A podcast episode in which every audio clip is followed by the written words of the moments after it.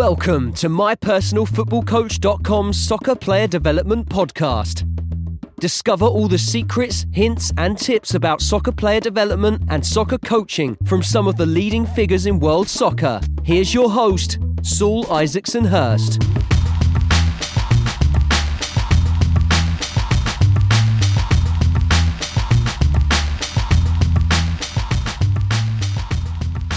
Hi guys, welcome back to another show. Uh, this apologies, this one's been came out a little later than I uh, wanted, but I've had a few technical trub, uh, issues here. But back up and running, and the plan is to get one podcast out a week for you guys, and got some amazing guests and amazing content coming up. Uh, this week really is a, a, real corker. David Webb, uh, who's had an amazing career in the game, started off as a role in academy football, working at Crystal Palace, uh, and then got involved in recruitment, and was the guy who spotted Wilfried Zaha. Uh, carried on working, went to Tottenham, did some work at Millwall, done some work at Bayer Leverkusen as well, and then started getting to uh, working uh, in recruitment full time, working at Southampton, and then uh, back at Tottenham with under Pochettino, and also has been a technical director at Östersund in Sweden, and also um, Huddersfield Town as well. So an amazing career already. Someone just speaks really well, really intelligent guy, proper football guy, and amazing, insightful hour of, of uh, football chat here that uh, I know you're going to um, really enjoy. If you're enjoying the podcast, please do, do leave a review. Also, check out my new podcast project, the Coaching Family Soccer Coaching Podcast, available on all the good uh, podcast formats, uh, wherever you find your podcasts. Uh, me and my friend Glenn Hicks, um, who also worked in academy football for many years, chatting about all different football topics. So check that out. And obviously, don't forget to download the My Personal Football Coach app. It's free. Uh, train free videos every single week. And if you're interested in the club partnership, checking out the clubs like Arsenal, West Brom, Wolves, and hundred uh, clubs around the world used, uh, give me drop me a little email, drop me a DM on socials or wherever, and I can set you up a free demo. But without further ado, let's get into the show. So, David Webb, welcome to the show. Uh, thank you for having me. Uh, just can you give us a brief um, just outline of your playing and coaching journey and your, your work your work in football up to this point? Yeah, um, I'm going to show my age now. Um, I've been in football from a working capacity for about 20 years now. Held various roles through youth coaching, academy coaching at Crystal Palace, Tottenham, leadership role at Millwall in terms of youth development, then did some overseas work with Bayer Leverkusen on a consulting basis, profiling recruitment of players. Moved on to Southampton into a recruitment role, 15s to 21s in a full time capacity. Then went from there in 2013 into Bournemouth, head of first team recruitment for a successful period where Bournemouth managed to um, get into the Premier League. After that, I went to Tottenham as head of elite identification, and that was recruiting players worldwide from 15 through to first team. After that, I went to Sweden as a technical director at a club called Östersund. And then my last role was head of football operations at Huddersfield Town. Wow, so that's um, pretty impressive CV. That's amazing. So, how did you tell us about that first role you did? How did you get into academy football at Palace? What were you doing, and you know how did that come about? Yeah, so I was pretty young, so I was only sort of 20, 21, 22 at the time, and I was working at um, the old Wimbledon as it was as it was then, and I was doing sort of a role where I was working development coaches and working in schools, and I was doing like an elite coaching in the evening, um, and then that kind of as that Wimbledon, the old Wimbledon, that kind of sort of um, fell apart a little bit, and from there, I was looking for my next role, and I've managed to sort of come across in 2002 3 at Crystal Palace as an uh, as an academy coach. So that sort of really started me on my sort of first route into sort of football um, sort of elite youth level. How, did that come about? Did you apply for the job, or was it through networking? How did that first role come about? Um, yeah, it was through networking. It was through um, when I knew Wimbledon at the time wasn't, you know, wasn't going to cease anymore operating in that capacity. I sort of sent my CV round to a number of clubs. Uh, I kind of knew the assistant academy director at Crystal Palace at the time. Um, he invited me in to do a sort of coaching session to work with the under 10s, uh, just as I just sort of to see sort of it was a fit for them, fit for Palace, fit for myself. That went really well. and from there, I continued into that role to take the under 10s on a coaching capacity that year. Did you did you be involved in scouting as well at that point at hmm? Palace? What I did was in, in the first year I sort of stayed really sort of coaching based. The second year what I noticed is because I'm from that kind of area, South London, Croydon area, is quite close to Crystal Palace. So what I noticed there was um, uh, probably a lack of maybe sort of like street talent in the club. There was a lot of good players, and the scouting at the time was sort of primarily focused on the best teams in the local areas rather than my thought sort of best individuals. And because I knew it was quite a hotbed of talent, um, I sort of worked with the youth recruitment officer that during my free time, as well as sort of coaching with the under 10s, this was in the second season, uh, that I would do some sort of youth scouting for Palace as well, because I kind of sort of said to him that, you know, we're missing a lot of talent here. There's sort of loads of areas. We're looking in areas that, you know, are highly focused where other clubs are looking. Um, and Arsenal and Chelsea at the time were becoming really aggressive in London on the recruitment stage. And, um, you know, I was fortunate enough during that sort of period that I came across sort of a young Wilfie Zaha playing locally. Wow. Um, for a team called Whitehorse Wanderers in, in West Croydon. And we invited and how, how him old, in for. How old, is, how old is Zaha then? Wilfie was, I think he was 10, nearly 11. So he hadn't been playing football in a sort of like organised setting for that long, maybe sort of maybe, you know, six months, possibly nine months. And his team he played for wasn't one of the strongest teams in the leagues. It was quite newly formed.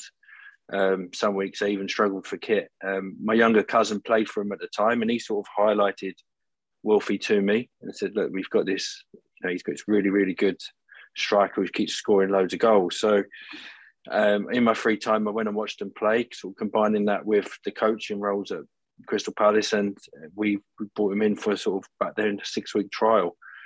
Um, funny story with Wilfie was he he struggled to adapt early on sort of the first two or three weeks because he wasn't all used to being in an organised football. But um, he played a game against Tottenham Academy, I think, on the last week of his of his trial. And I remember the coach saying to me that we're going to give him a game because we're going to have to.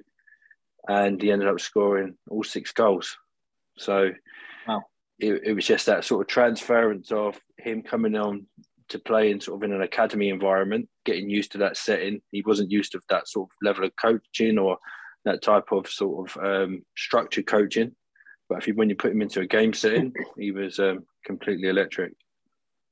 It's interesting there because there's a couple of things you you talked about there, a couple of different strains. One is this thing about the Palace and you know maybe not tapping into those street players, which is you think remarkable now because you know when I think of Palace, I think about that catchment area and the yeah. tremendous wealth of like you know those ballers they get here. Do you, so do you think you were like one of the people who helped start that sort of trend off, maybe to to getting more sort of those inner city kids, maybe then rather than the street ballers, rather than the, the team players? Yeah, I, I, certainly think I had a contribution. Um, not to say they wasn't, they didn't have those players in the system, but what, what I noticed was it was very few and far between, and when I spoke to the head of recruitment at the time, uh, you know, the sort of areas they were focusing on, especially from grassroots perspective of bringing young talent into an academy, wasn't being focused on. Um, and they wasn't the most fashionable of areas. They wasn't the most, you know, probably well-run amateur clubs, but you know, they were still raw street talent. And because I understood the area, I knew the area from where I was from. I kind of knew where sort of maybe some of the gems were, and I think that you know, sort of open their when Wilfie come in, it sort of opened their eyes a little bit because it sort of give them stuff to think about because at that time the, the coaching and stuff was very structured it was very drill based. Um, so when you're inviting these young players that you know don't come from that as a background don't come from them structured amateur clubs and they come in completely virtually sort of um, off the cuff if you like and then, then they're sort of integrating themselves into that environment. For them, it's all about the game. So you have to be patient through the training process with them. Yeah, and also, I mean, exactly what you talked about him there, that mm. he, he got into the game, then he did really well. So I remember through my time in academy football, lots of young players are coming on trial, and you'll be like, oh, you know, and as you know, the, the difference between academy football and grassroots level, even if you've been playing in structured sort of training is, is huge. So I mean, and that's obviously. So how how do you?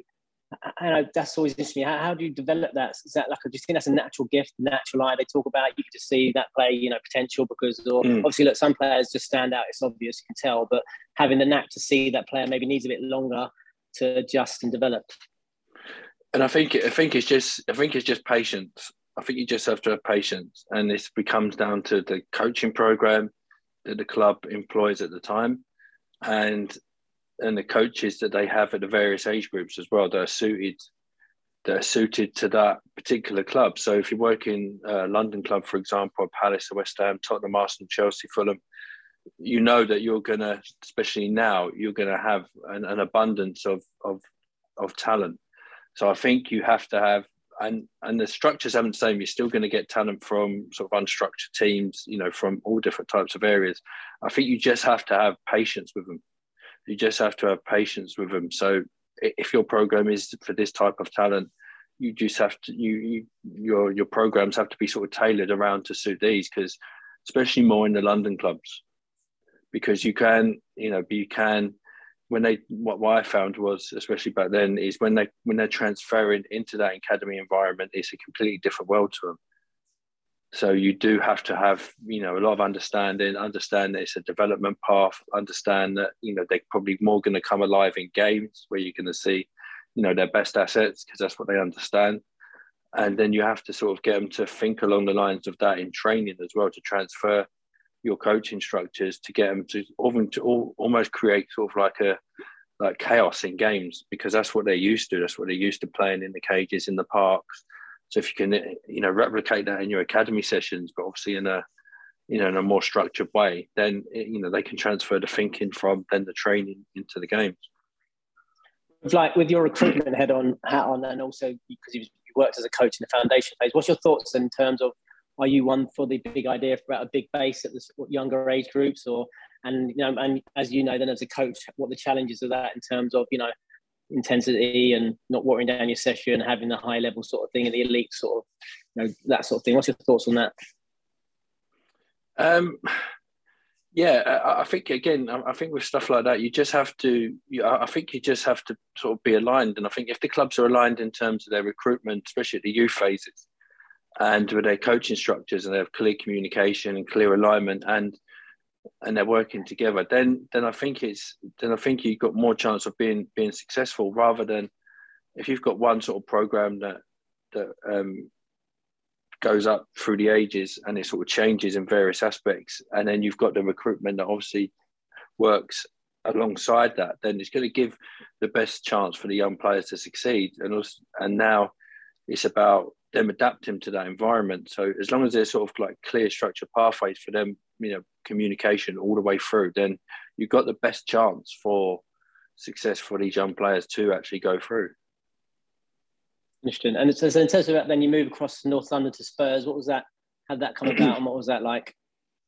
Yeah. So at the time, because I managed to get some of these gems into Crystal Palace, and I was coaching um, I was approached by Richard Allen, who was head of recruitment at the time, and John McDermott had just started to take on sort of a similar role with with higher age groups, maybe sort of coaching with the under 12s, 13s, and assisting with the under 16s, but also allowing me the freedom to still go out and recruit because Tottenham wanted to get into that sort of South London area where they felt that there was a hotbed of talent there was also looking at Crystal Palace players like John Bostock and Victor Moses at the time as well. Um, Bostock transferred over.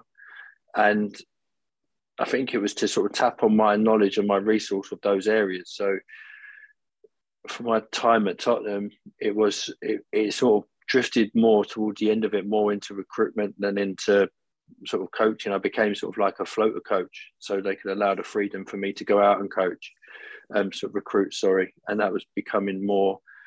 Then it escalated more into sort of a national level rather than just sort of London based. Sort of players from young players from, and this was going up to sort of maybe even sort of like early first team players that they were looking to be aggressive with, and maybe get from other sort of professional clubs. So, do you think that um, was that the point? Was did you make a conscious decision that maybe that you were, the recruitment line was the way you wanted to go with your career? Um, no, I think I think what really really focused me on on the aspect of recruitment is when when I was at Millwall, um, I was a youth development coordinator, and I was still doing the sort of two roles. And I just done my A license, and I just started to do a master's in sports psychology because the characteristic side and the profile side was sort of really interesting to me on on players, sort of really interesting. And when I did my academy manager's license back then in 2009, you had to do a European study, and I went to Bayer Leverkusen to complete that study. And I managed to build up over the sort of three, four days I was there some, you know, really good relationships, and actually ended up doing some practical work with them in terms of recruitment and sort of doing some coaching sessions around the 16s, which was which was really interesting. And from that, um, they asked Bayer Leverkusen asked me because of my background of sort of the profiling aspect of players to if I'd be interested when they get sort of a youth player target, but they was looking at 17s to 19s outside of Germany, would I be interested in sort of lending a scouting eye on that and maybe putting some sort of profiling work on it? At the time, I was still full time at Millwall. Millwall was um, sort of League One, and Millwall was okay with that to combine that on a sort of ad hoc basis. So I think that really sort of after my period at Millwall, because Millwall at that time um, went from sort of uh, an academy to a centre of excellence, lost its funding, and a lot of staff was made redundant. So I took a year out after Millwall, did a lot of um, European studies off my own back from European clubs, and then went into a full time uh, scouting role at Southampton. And that sort of really from then, that, that from then went to combining always coaching and scouting to just purely focusing on recruitment. Interesting. So just wind back a little bit then. So, uh, so, so I worked at Spurs many years there. I, mean, I remember very unique philosophy and certain players maybe they looked for. Mm-hmm. Did you find that? Would did, would they? Did you go in there and say, "Well, this is interesting"? They're looking for different players that they were at Palace, or just they're just looking for good players? Did that? Did you think there was a certain type of Spurs player at that time that Macca was looking for? Um, yes, I think I, I think when it comes to sort of nine to twelves, and that, and I only did that sort of age groups for a very short um, period of time. It was just about talent. It was just about talent, and it wasn't anything in particular. It was just it was just pure talent, pure raw talent.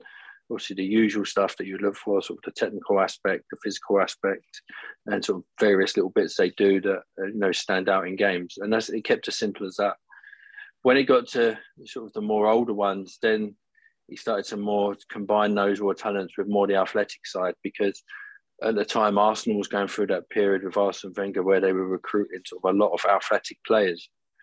Um, when you played against Arsenal Academy and then Chelsea started to come through with it, they had a lot of players that were you know, very physically adept.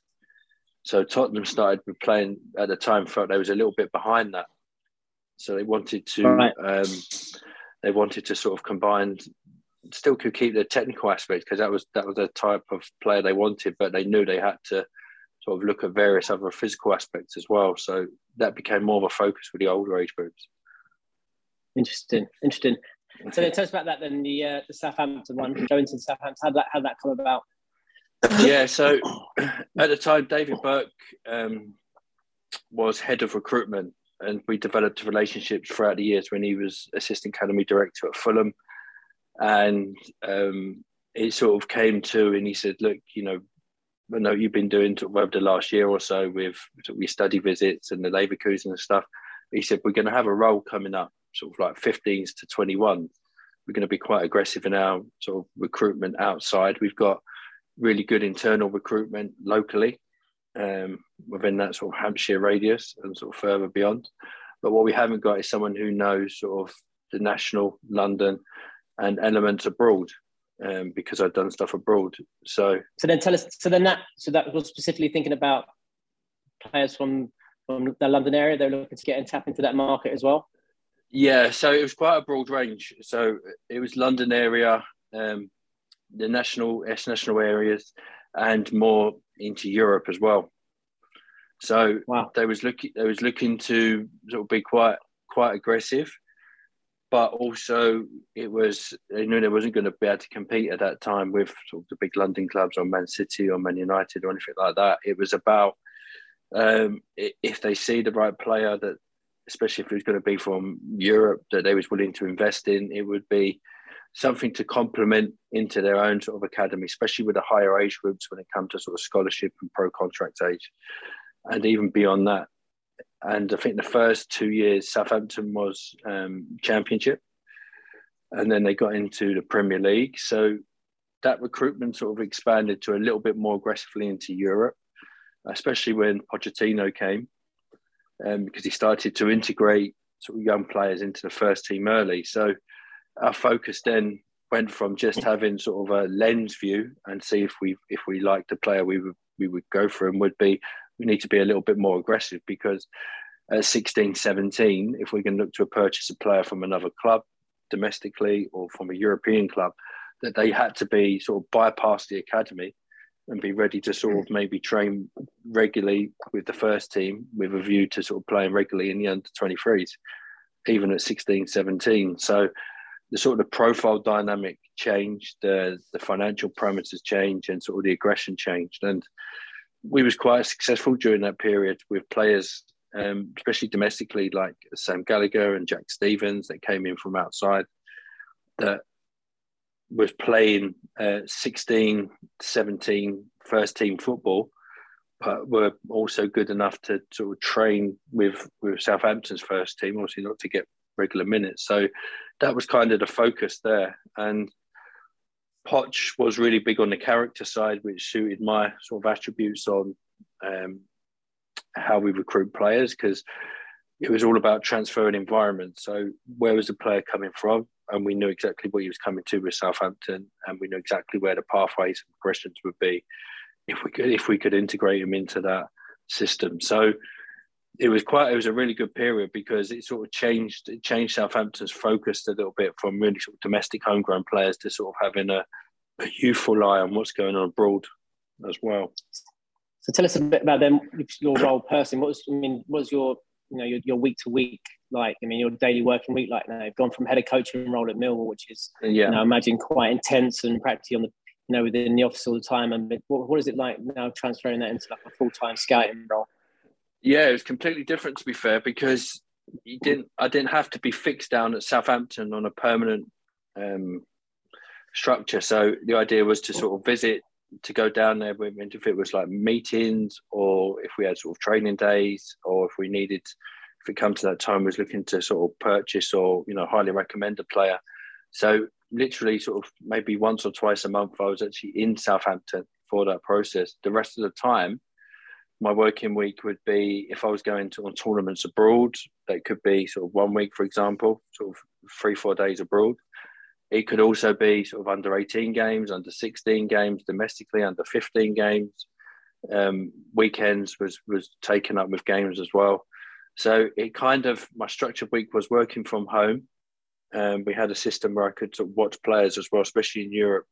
So I'd watch players at home on the computer systems and then when we got to sort of target phase or when there was an interesting tournament for us, then I would be going abroad. So I'd be combining sort of a lot of on the road traveling around to various locations. My, my main target countries at that time was, I don't know if this was purposely done, but it was France, Belgium, Holland, which I spent a lot of time in um, recruiting young players. So that would, you could go to Holland, for example, on a Friday and because of the way the youth games were set up and all the way and if I need was needed for first team games I often did them as well. I could obviously maybe take in five six seven games from Friday to Monday.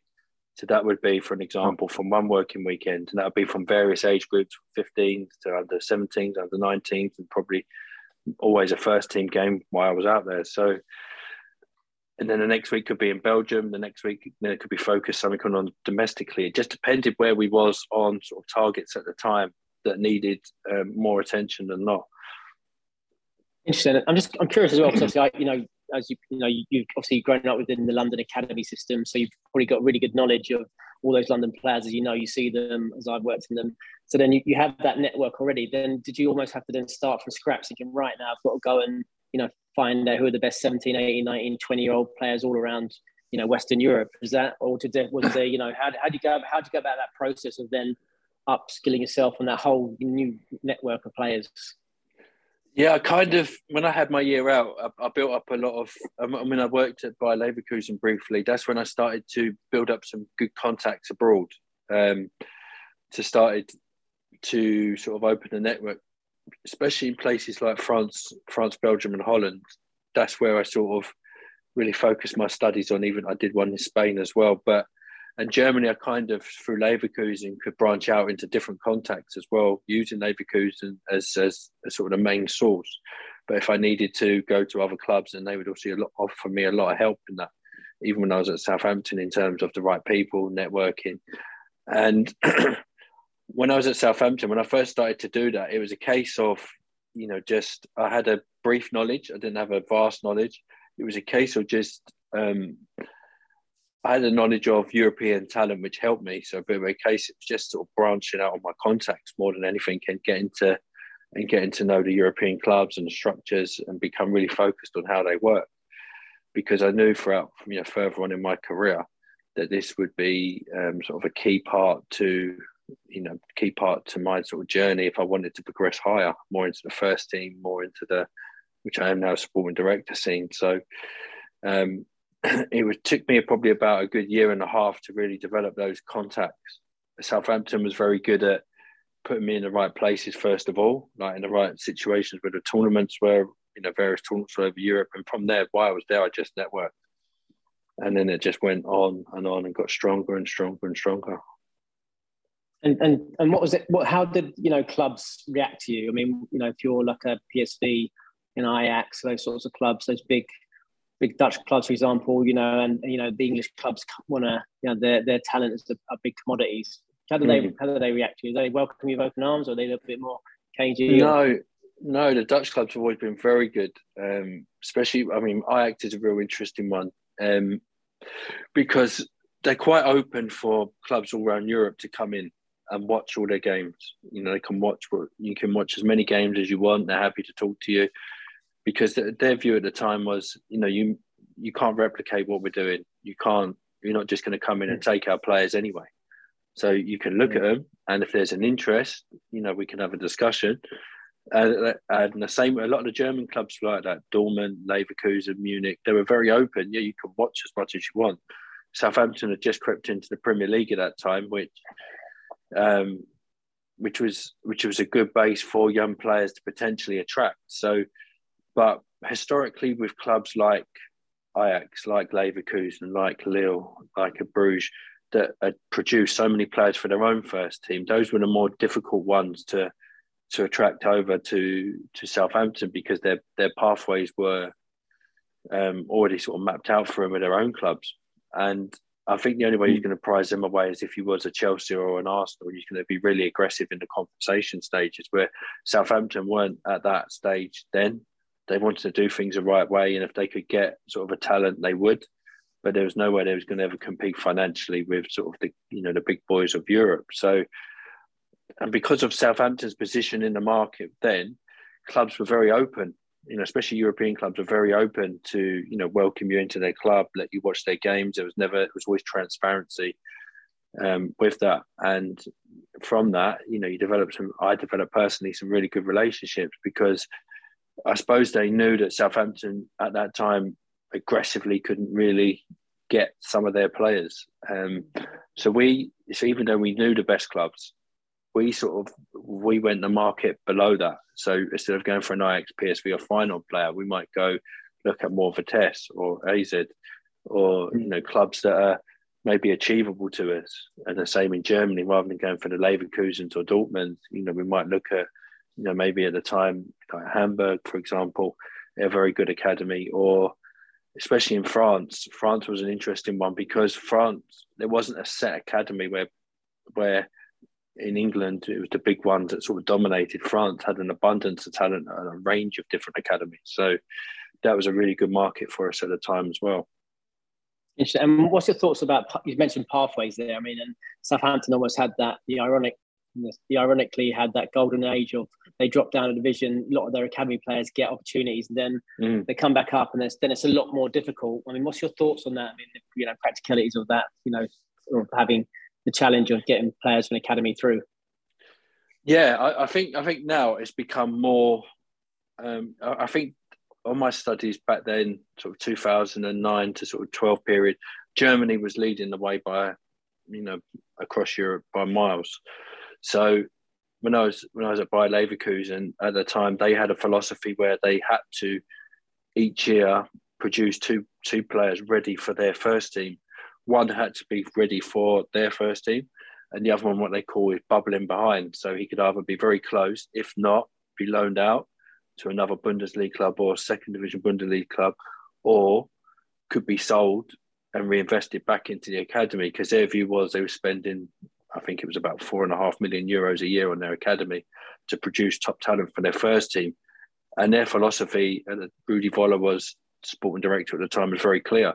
Whichever head coach we bring in will adhere to what we do. So we're not going to bring in a manager who's going to change it. This is our philosophy. I think it still stands to this day. And Germany became really aggressive in the national teams with the under 15s all the way through to under 21s. They started to dominate sort of European competition then. So most of the clubs become aligned with the German FA and started to follow the same sort of path as Leverkusen was doing of trying to get players into their first team. So that's when I really see it as a as, as a sort of a process, really an effective use, whereas actually the proof was in the pudding, players were coming through. And there wasn't many clubs at that time doing it, where Southampton was probably leading the way.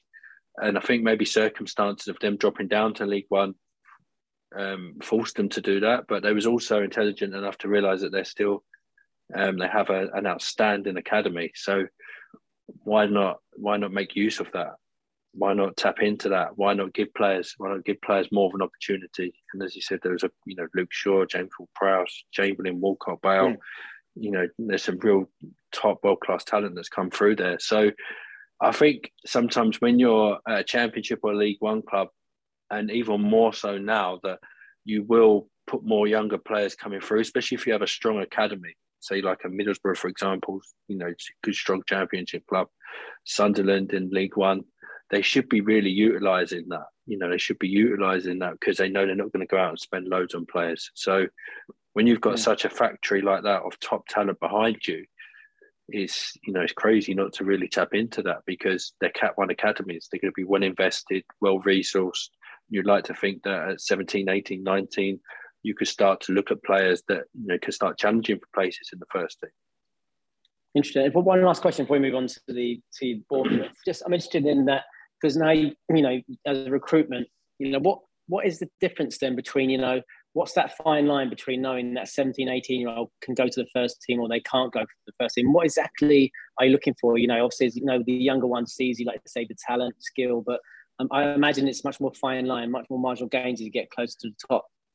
Yeah it is. And i think the things when I've always learned, and I took it into first team recruitment, was environments. And I I sort of learned a lot when I was doing my sort of sports psychology studies and studying different businesses, different aspects, different sports, different philosophies of life of of of once you've honed down the, the actual talent, what we spoke about at 17, 18, you know, the the athletic side, the technical side, you know, some basic tactical elements. So they've got the raw talent to you to become an interest and for you to keep following at that stage. Then when you're looking to that process of is he going to come into your first team, and at the time, um, if I was at Southampton, if I was at Tottenham, both Premier League, then it's down to sort of it is the environments. Can they? Can you? Have you done enough profiling work around them as an individual? So you've done the footballing aspects, but have you done enough profiling work as them as an individual? So do we know enough about their background? Do, do, we, do we know enough if they can speak the language? Do we, we expect them to be 17, 18 year olds? We expect them still to be young in their mindset. We don't expect them to be integrated into a first team. That's what our environment for. That's to that's to shape them into what we want to. But have they got some basic characteristic traits that are transferable from where they are then to what they're coming into? So if it was Tottenham, character for that, once we've identified the playing aspects, character becomes then a key element for someone like Poch. And it did at Southampton. So then you can start to look at sort of characteristic traits that that we have in, within our first team. But what sort of leadership and characteristic traits that we, that we that we can identify, and we're not expecting them to have an abundance, being such a young a young lad at 18, but there'll be certain elements by the way he plays, by the work we've done in his background, by by the young mm. player's own coaching journey, what he's gone for himself.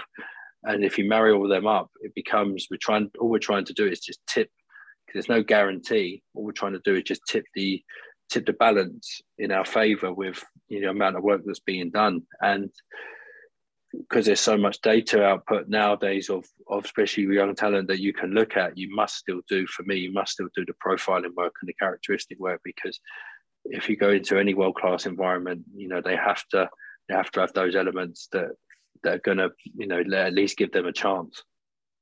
I'm commissioned to do that because you talked about measurables, and that's tricky, isn't it? Because you're talking about characteristics and personality and yeah. know, leadership qualities. So how do you measure that? And for example, you know, you're, you're, recruiting a boy from Holland, for example. How do you, you know, how do you do that background? How does that practically work? Yeah, so if you're going to go further back even younger, it does become a little bit more difficult. So an 18 year old, if, if we was looking at Southampton and Tottenham, for example, is probably a lot more information about they're ready. So we had a team of analysts that can do lots of media searches and lots of background searches in terms of what they are. Then, when it comes 16, it becomes about the relationship. So, when you're looking to acquire a player at that age, then you're looking at sort of more the parent background, where they're from, what what country they're from. You know, can they adapt to the language? Can they adapt to coming into sort of our environment? And I think at 16, sometimes the advantage of if you've got a good relationship with a club, you can actually invite them over for a week beforehand, which we did at Tottenham with a couple of European players we saw because of relationships with clubs. And that gives them sort of a, a small flavour. So it gives us a chance to learn about them. It gives a chance for the player to learn about the club. And if you're fortunate enough, you can do that before sort of pre-investment. If you if you haven't got that relationship with the club and you can't do that, then it is a case of basically if there's not the data and the information out, you're going purely on sort of scouting and information and what you're for me because I had a sort of slight advantage understanding more about the psychology of stuff. So I'm sort of when even when I'm watching the games, I'm looking at certain characteristic traits that stand out. Then I'm also, you know, as much information as I can to, you know, if that, how long have they been in that particular club? Then if that particular club, how they've been trained for sort of three, four, five years you know a little bit more about their information and their family background. So the information becomes a little bit more limited at younger ages. But because of that when you're making an investment at 16 then you can understand okay if we then you start to have conversations with the club to say that this is the information we found. My advice would be that he's probably going to need a couple of years to integrate.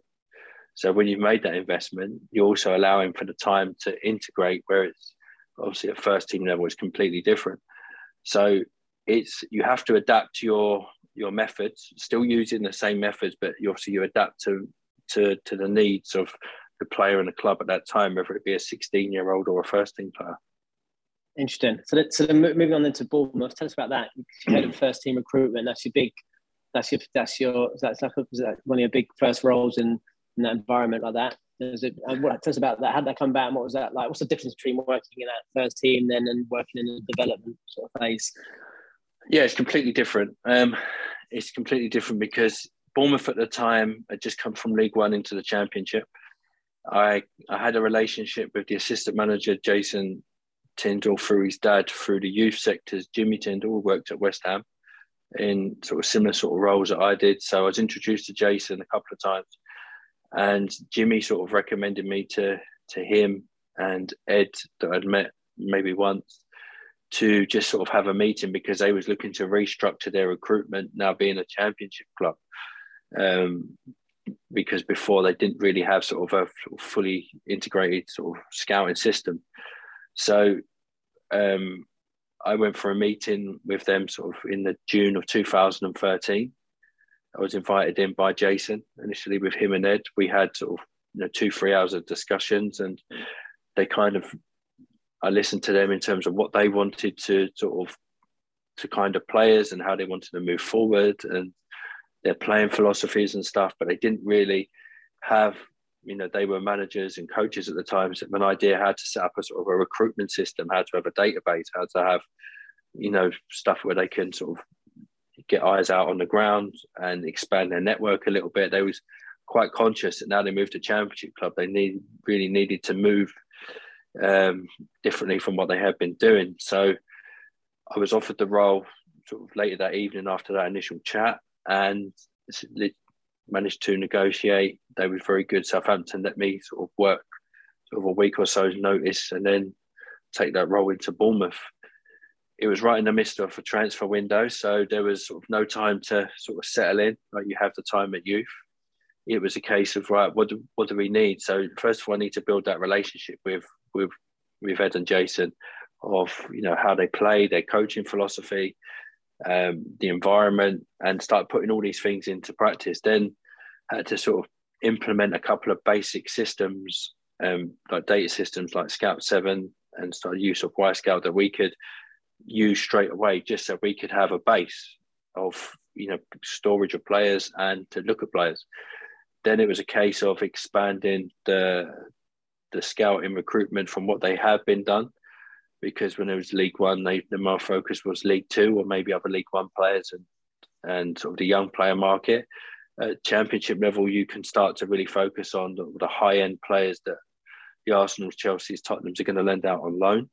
Then you can start looking at more aggressively uh, um, different championship clubs that you think that are going to be viable for yourselves, and then League One, League Two working down.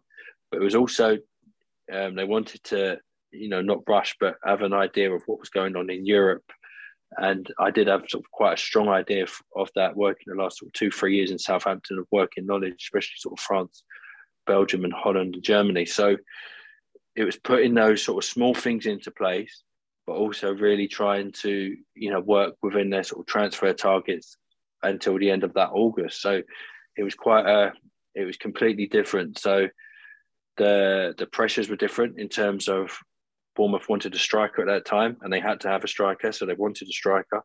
So instead of doing the maybe the work you have on the youth phase, especially the working with the 17 to 21 year old, this was you know a lot more information based, a lot more you know we hadn't had the systems up in place, so it was trying to it was trying to work through those systems and while trying to work through understand how they work very very quickly, and also try and find the right striker for their um, for their needs because they wanted that to go fresh into the championship season. So, you know, the but I think, um, and I've said this before when I've done of different interviews on podcasts and stuff. My grounding at youth level helped me identify more comprehensively at first team level, um, because I think having that youth level working from grassroots all the way up to sort of 21s, then of slowly into the first team at Southampton to full on first team at Bournemouth, having that process of how to sort of look at talent and know how they could develop in different environments really helped me understand, you know, that is, it's you can implement a lot of those into the first team, but obviously it's going to be under different parameters, different settings, different pressures, different profiles. But you can still take a lot of that with you. And I think you understand more about how players they could develop into your environment. So when you're making decisions on signing players for a lot more money, two, three million pounds at the time with Bournemouth, um, your decisions become a lot more clearer because you can see, you can still have that vision. So, for example, uh, Callum Wilson had just started having a really good season at Coventry, hadn't really had much of a background, and he was still a bit of a risk to us, but when you understand your own club and your own environment, your own philosophies, and then you do the work on him, you can still it's still the same as sort of when you're looking at a top youth player. But this one you're looking at a first team, you can still look at them and still still see those skills are transferable. You still have to do your characteristic homework, you have to do your profiling, but you're just doing it more mm. of a you've got more of a resource to do it at first team level because there's a lot more information available to you. So in some ways it becomes a lot more easier with the information but decisions have to be a lot more clinical, knowing that they probably have to impact a lot more quickly than they would do at youth level, where they might have that you know integration process. Here, we do as much as we can to integrate them at first team level, but ultimately the expectations is they have to come in and hit the ground running more or less straight away. Interesting. And let's just, I'm conscious of time here because I know you're busy. I just want to move on So you, then you move you move on back to Spurs as head of the yeah. potential talent ID. Just tell us about that because that's a quite unique title as well. does that allude to the name? If you're looking for those those ones, your next potential stars rather than the ready-made ones, or how did that work? Yeah, that was a combination of both. So, um, and that role came about because I worked with Paul Mitchell, head of recruitment at the time at Southampton when I was there, and Mauricio was was was manager there. So, um, because we was really successful at Bournemouth and managed to get up into the Premier League with some sort of really clever recruitment and the way Ed Jason worked, this role became available to work alongside Mitch. Mitch had the main focus was like a technical director type of role, so my focus was sort of top talent from sort of 21 down to 16s and it wasn't it wasn't sort of more academy based. It was more players that could come in to hit the first team straight away. So a lot of work on players that we did on the younger talents like Son like Dele Alli there was various aspects of it where a lot of work that that what we did at Southampton because I understood how Mauricio worked intimately I could come in I was a bit more well resourced at Tottenham. We had a lot more data. We had a lot more staff. We had a lot more eyes on the ground. We had a lot more recruitment analysts. So it was a lot. It, it was a in a one way. It was we could cast our net far and wide um, without stretching ourselves too, you know, too too much because we had those resources available. But I think the key for me was I was I was able to hit the ground running because I understood how Mauricio worked straight away. I understood mm. all I had to do was sort of marry up and learn. And I understood how John McDermott worked from my previous working relationship there. So it was kind of a good role for me to to understand how the academy worked, how the first team worked, and then recruit accordingly within those roles. What's, I mean, I'm just thinking out loud here. Talk about the thing about the challenges there. It's quite interesting. because you almost like working, you're working your way up, and now you, you know almost at the pinnacle of the game there at Tottenham at the Premier League. I mean, what what what are the challenges and really, you know, that like we talked about earlier, the mm. fine line, you know, recognizing that Dele Alli has the potential to go into a you know a Tottenham team and make an impact. Yeah, I think the best one was um, Dele Alli was sort of purchased in in the January with a views of staying at MK until the end of the season and and then coming in having a pre-season with Tottenham. So we we had his pathway mapped out. We you know at the time he was a cost of around sort of five million and the the focus was to send Dele out Dele out into a championship club. But he had such an impressive pre-season um, that he surprised sort of all of us with you know with his work rate, his attitude, his application, and Poch was so impressed by that that he kept him around the first team, and that's when it became more apparent to us that once we've identified the talent and those characteristic skills, would really you know, would really set players apart, especially coming into this environment. So when we moved on to someone like Son, who was still quite very young at the time, he would um, he stood out for his talent on the pitch of Leverkusen. My my intimate work at the Leverkusen, how they worked, how they developed, give a little bit of insight of the environment he was coming in from. We could see that he's. Um, we did a lot of work on his background, you could see by the way he played that he had sort of that work ethic because his movements off the ball were and the way he sort of chased and hunted the ball down was excellent. We knew that he was still quite raw. So, and I think with talent at that time, Tottenham, it was quite a difficult challenge because we had we was trying to compete with Chelsea, Arsenal, the big Manchester clubs, Liverpool, and we had to get this talent right because we could we couldn't go out and buy the ready-made player that you know, the big clubs was, but our target was still to try and for Tottenham to try and still achieve Champions League status.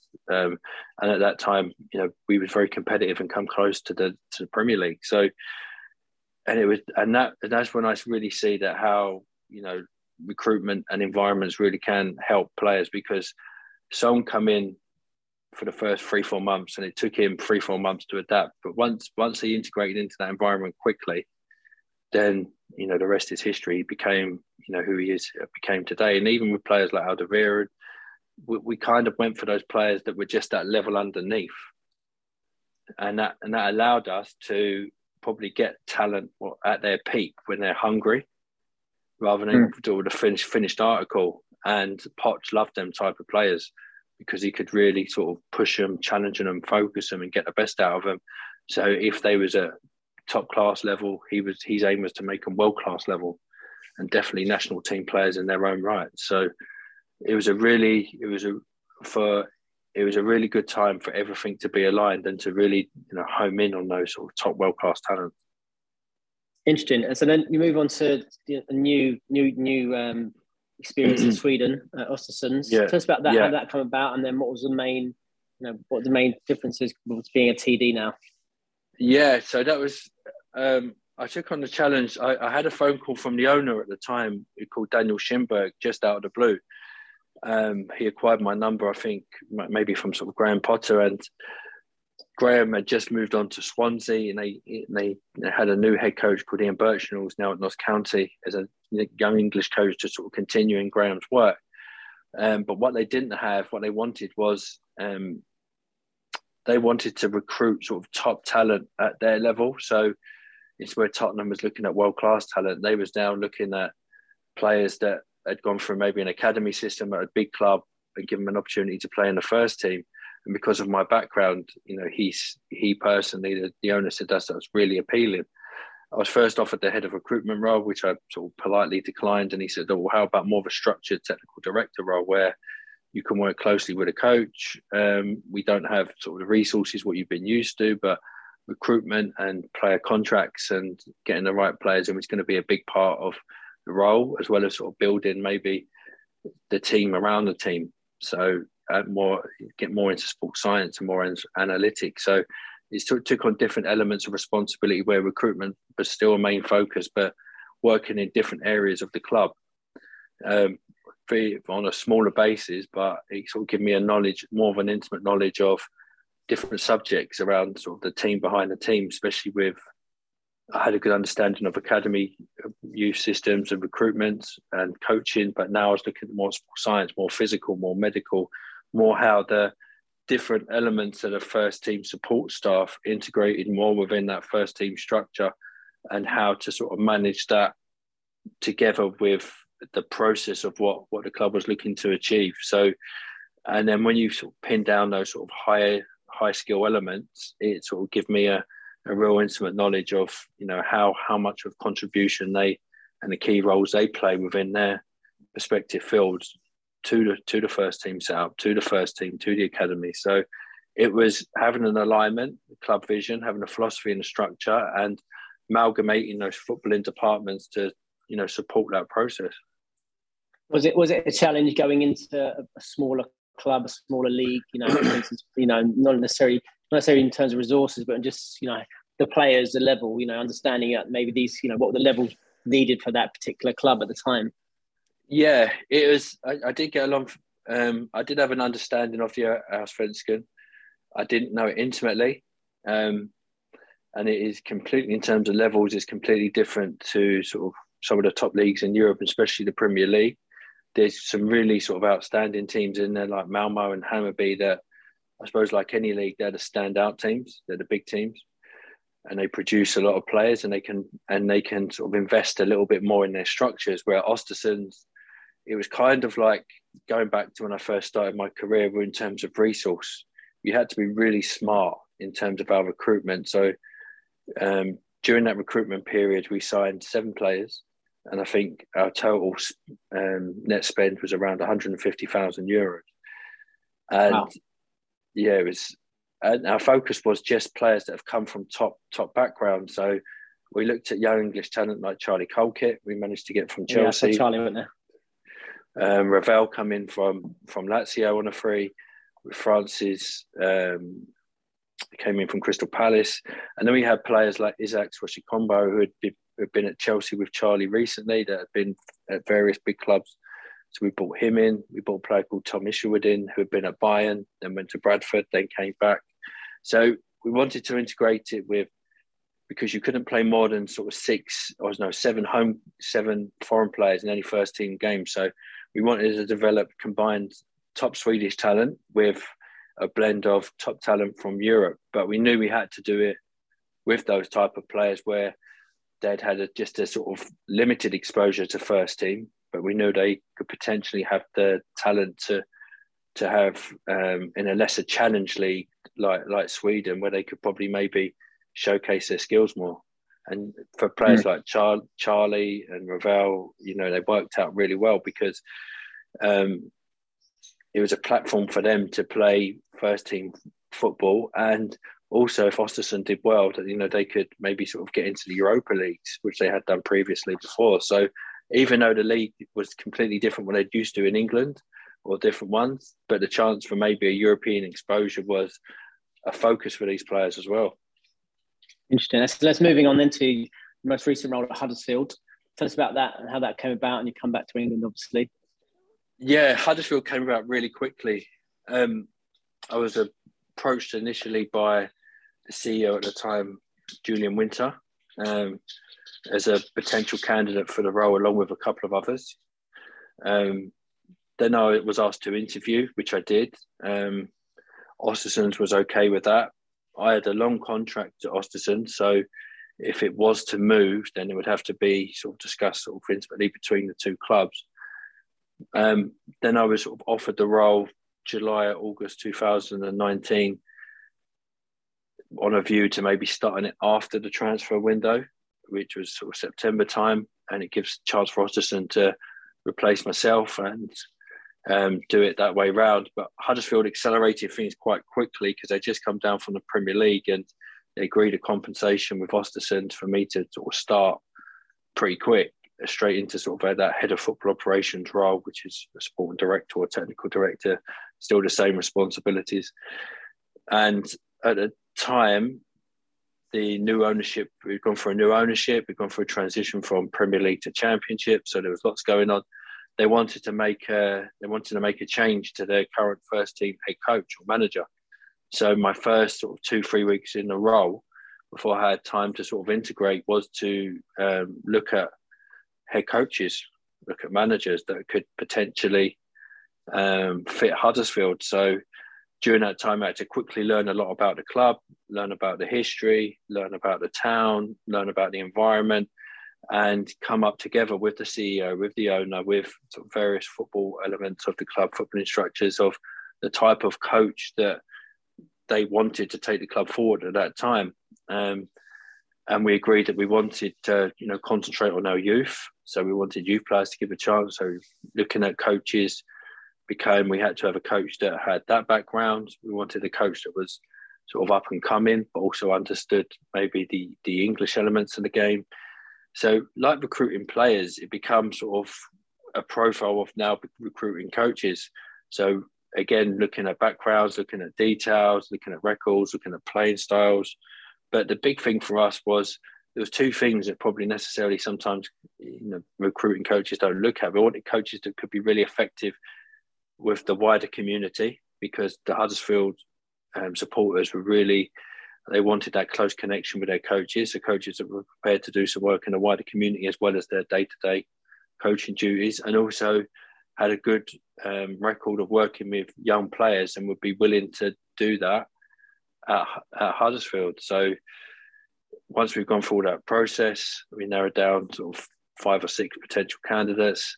You know, we got permission from clubs that we needed to to speak to those candidates, and then from that all of that process, we came we came through with um, Danny and Nicky Cowley, um, sort of come through our tick boxes at the time of they had um, good records of coming up through the non-leagues up into League One. Had worked with on a on a on a budget. They worked.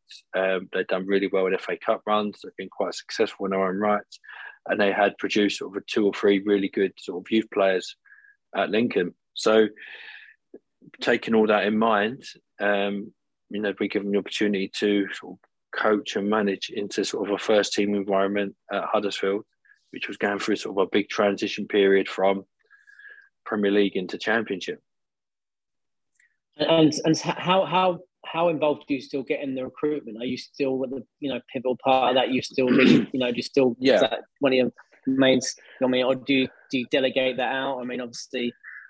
Yeah. So yeah. So at, at this time, you at Huddersfield um, completely different to Östersund. You're managing footballing department. So under my remit we came recruitment, um, first team and elite recruitment, came academy, came medical, came sports science, came analytics, um, and some elements of the training ground was under restructure as well, as well as working day to day with the with the manager and working sort of managing up as well, working with the board, working with the ownership. So I had quite a, I had quite a grand um, responsibilities. So the first thing I did was looked at the the structure of each of those departments. Recruitment being recruitment is always your first main focus, especially going through a transition period, because at the time we had players that wanted to to leave.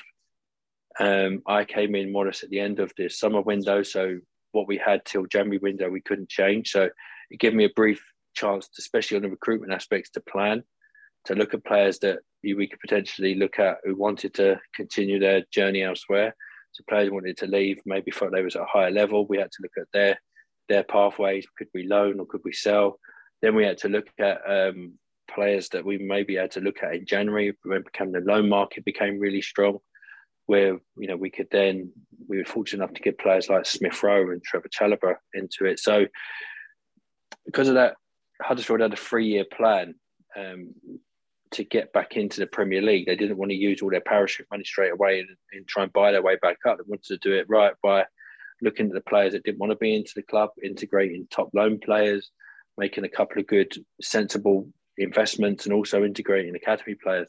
So that took up probably say 50, 60% of my time, but also still not to, you know, still had to have my focus on making sure that the other departments were, you know, um, up to sort of like structured standard of an elite standard of where we wanted to be and sort of bringing that all together and try to bringing that all together to work harmoniously with the first team. So uh, these roles with a sport director or head of football, it is about is um, is having that sort of long term vision for the football club. You're and having and having an understanding of you know those areas that you know around the football, the team behind the team, and being hmm. aware that you know you're trying to lead them into all work together to be aligned with the club philosophy, the vision, the structure, and also have um, potential, you know, the recruitment, you know, head coaches. You have to have an eye on if, if that changes. You have to have an eye of, you know, what what we're going to look to do to improve in the future, but how we're going to do it. So it's kind of a long term strategic vision that role. And you mentioned Emile Smith Rowe there, and I mean this season Levi Colwill got Levi mm. there, and John John Russell as well, coming to Chelsea boys. Yeah. How important is yeah. it the you know tapping into that you know the big Category One system, all those young next generation superstars. Yeah, and especially now, I think it's invaluable. I think it's invaluable. I think it's one of the key areas. If you look at especially clubs like Chelsea and Arsenal, um, players, you know, Trevor's come on to have really good exposure now in Chelsea's first team. Smith Rowe's doing fantastically well. Players like Reece James have been in, in uh, Wigan that season. So it really gives these young players uh, a great platform to play at championship level to you know which is a really competitive level and a really physically demanding level with the game demand and the, and especially the the impact it can have on you as a young player so you you became a you become a talented individual at a top at a top club maybe sort of playing under 23 level to then sort of going into the fire and that can really sort of set the challenges. And I think that's where a lot of these young players can really sort of challenge themselves and go back to their respective clubs, even at, a Chelsea and Arsenal level, because they have not necessarily they've homed more on their their skill and their talent, but I think it's more exposure to sort of real life football, what the challenges they're going to face. And it was good for us. It was so good for players like Smith Rowe at the time because Huddersfield were going through a challenge where they were in a relegation fight. So he was taken on, he came from Arsenal to Huddersfield where he had to, he's in a dog, dog fight. And, you know, that really sort of pulled on his character side. So these young players get some excellent ground. And Huddersfield have continued that with, like you say, them, them young Chelsea recruits. And I'm sure they will go on to next season to have some interesting pathways. And what about yourself? What are your own ambitions in the game? I mean, you're, you know, you've, you've done so much, got an amazing CV what, what what's your what's next you know the future for you yeah um, i think um, you know i've always been open to um, when i was younger you know when i first started the journey i was always interested in becoming sort of a head coach manager i would be open to that if it was the right club but also my main focus would be to continue to support sporting director side a good uh, good club and that had the capacity and foundation to build sort of over a long term project. So that would be sort of my next sort of main areas that I'm looking at, either in UK or or abroad. Um, what, what advice would you give to a young scout who's starting out, wants to get into the game? They get a lot of questions from this, these sorts of things. How, how, you know, to have a tremendous career like you've had and worked your way all the way to the top? Yeah, and I think I think if, when you're when you're young, I look at my journey, and I think as we touched upon it earlier, is to get that. Don't try and rush. If your ambitions is to sort of go as high as you can in the game, maybe an eventual sporting director or head of recruitment at first team, is to really learn your craft and academy youth level at a, at a good uh, good youth, a club, whether that be a Premier League club, a Championship club, and really learn your craft, learn your skills at learning how to find top talent, how to home top talent, how clubs develop top talent, and and continue to continue to learn and build around that. Um, I tapped onto a different skill like with sports psychology that became sort of a, a different area alongside coaching and recruitment that I focused on. And again, I would advise, you know, whatever your interest is, whether it could be sports science or analytics, is to add another add another element to your skill stack as well. So as you progressively move up, home in your craft, learn from other sports, learn from other businesses. Don't be afraid to ask questions and go out to, you know, different clubs or, you know, really branch out and have an open mind to it. But stick to your craft as much as you can in the early phases while you're learning and then work your way up progressively and that's I found that's really helped me now at first team level having that sort of foundational um, grounding. David, thanks very much, mate. It's been amazing. Oh no, no worries. Thanks for having me on. Thanks for tuning in to the MyPersonalFootballCoach.com Soccer Player Development Podcast. MyPersonalFootballCoach.com's dynamic ball mastery program is the world's leading online individual technical training program, proven and developed at the highest level in the English Premier League. Sign up now to train like the pros and take your game to the next level. Master the ball, master the game.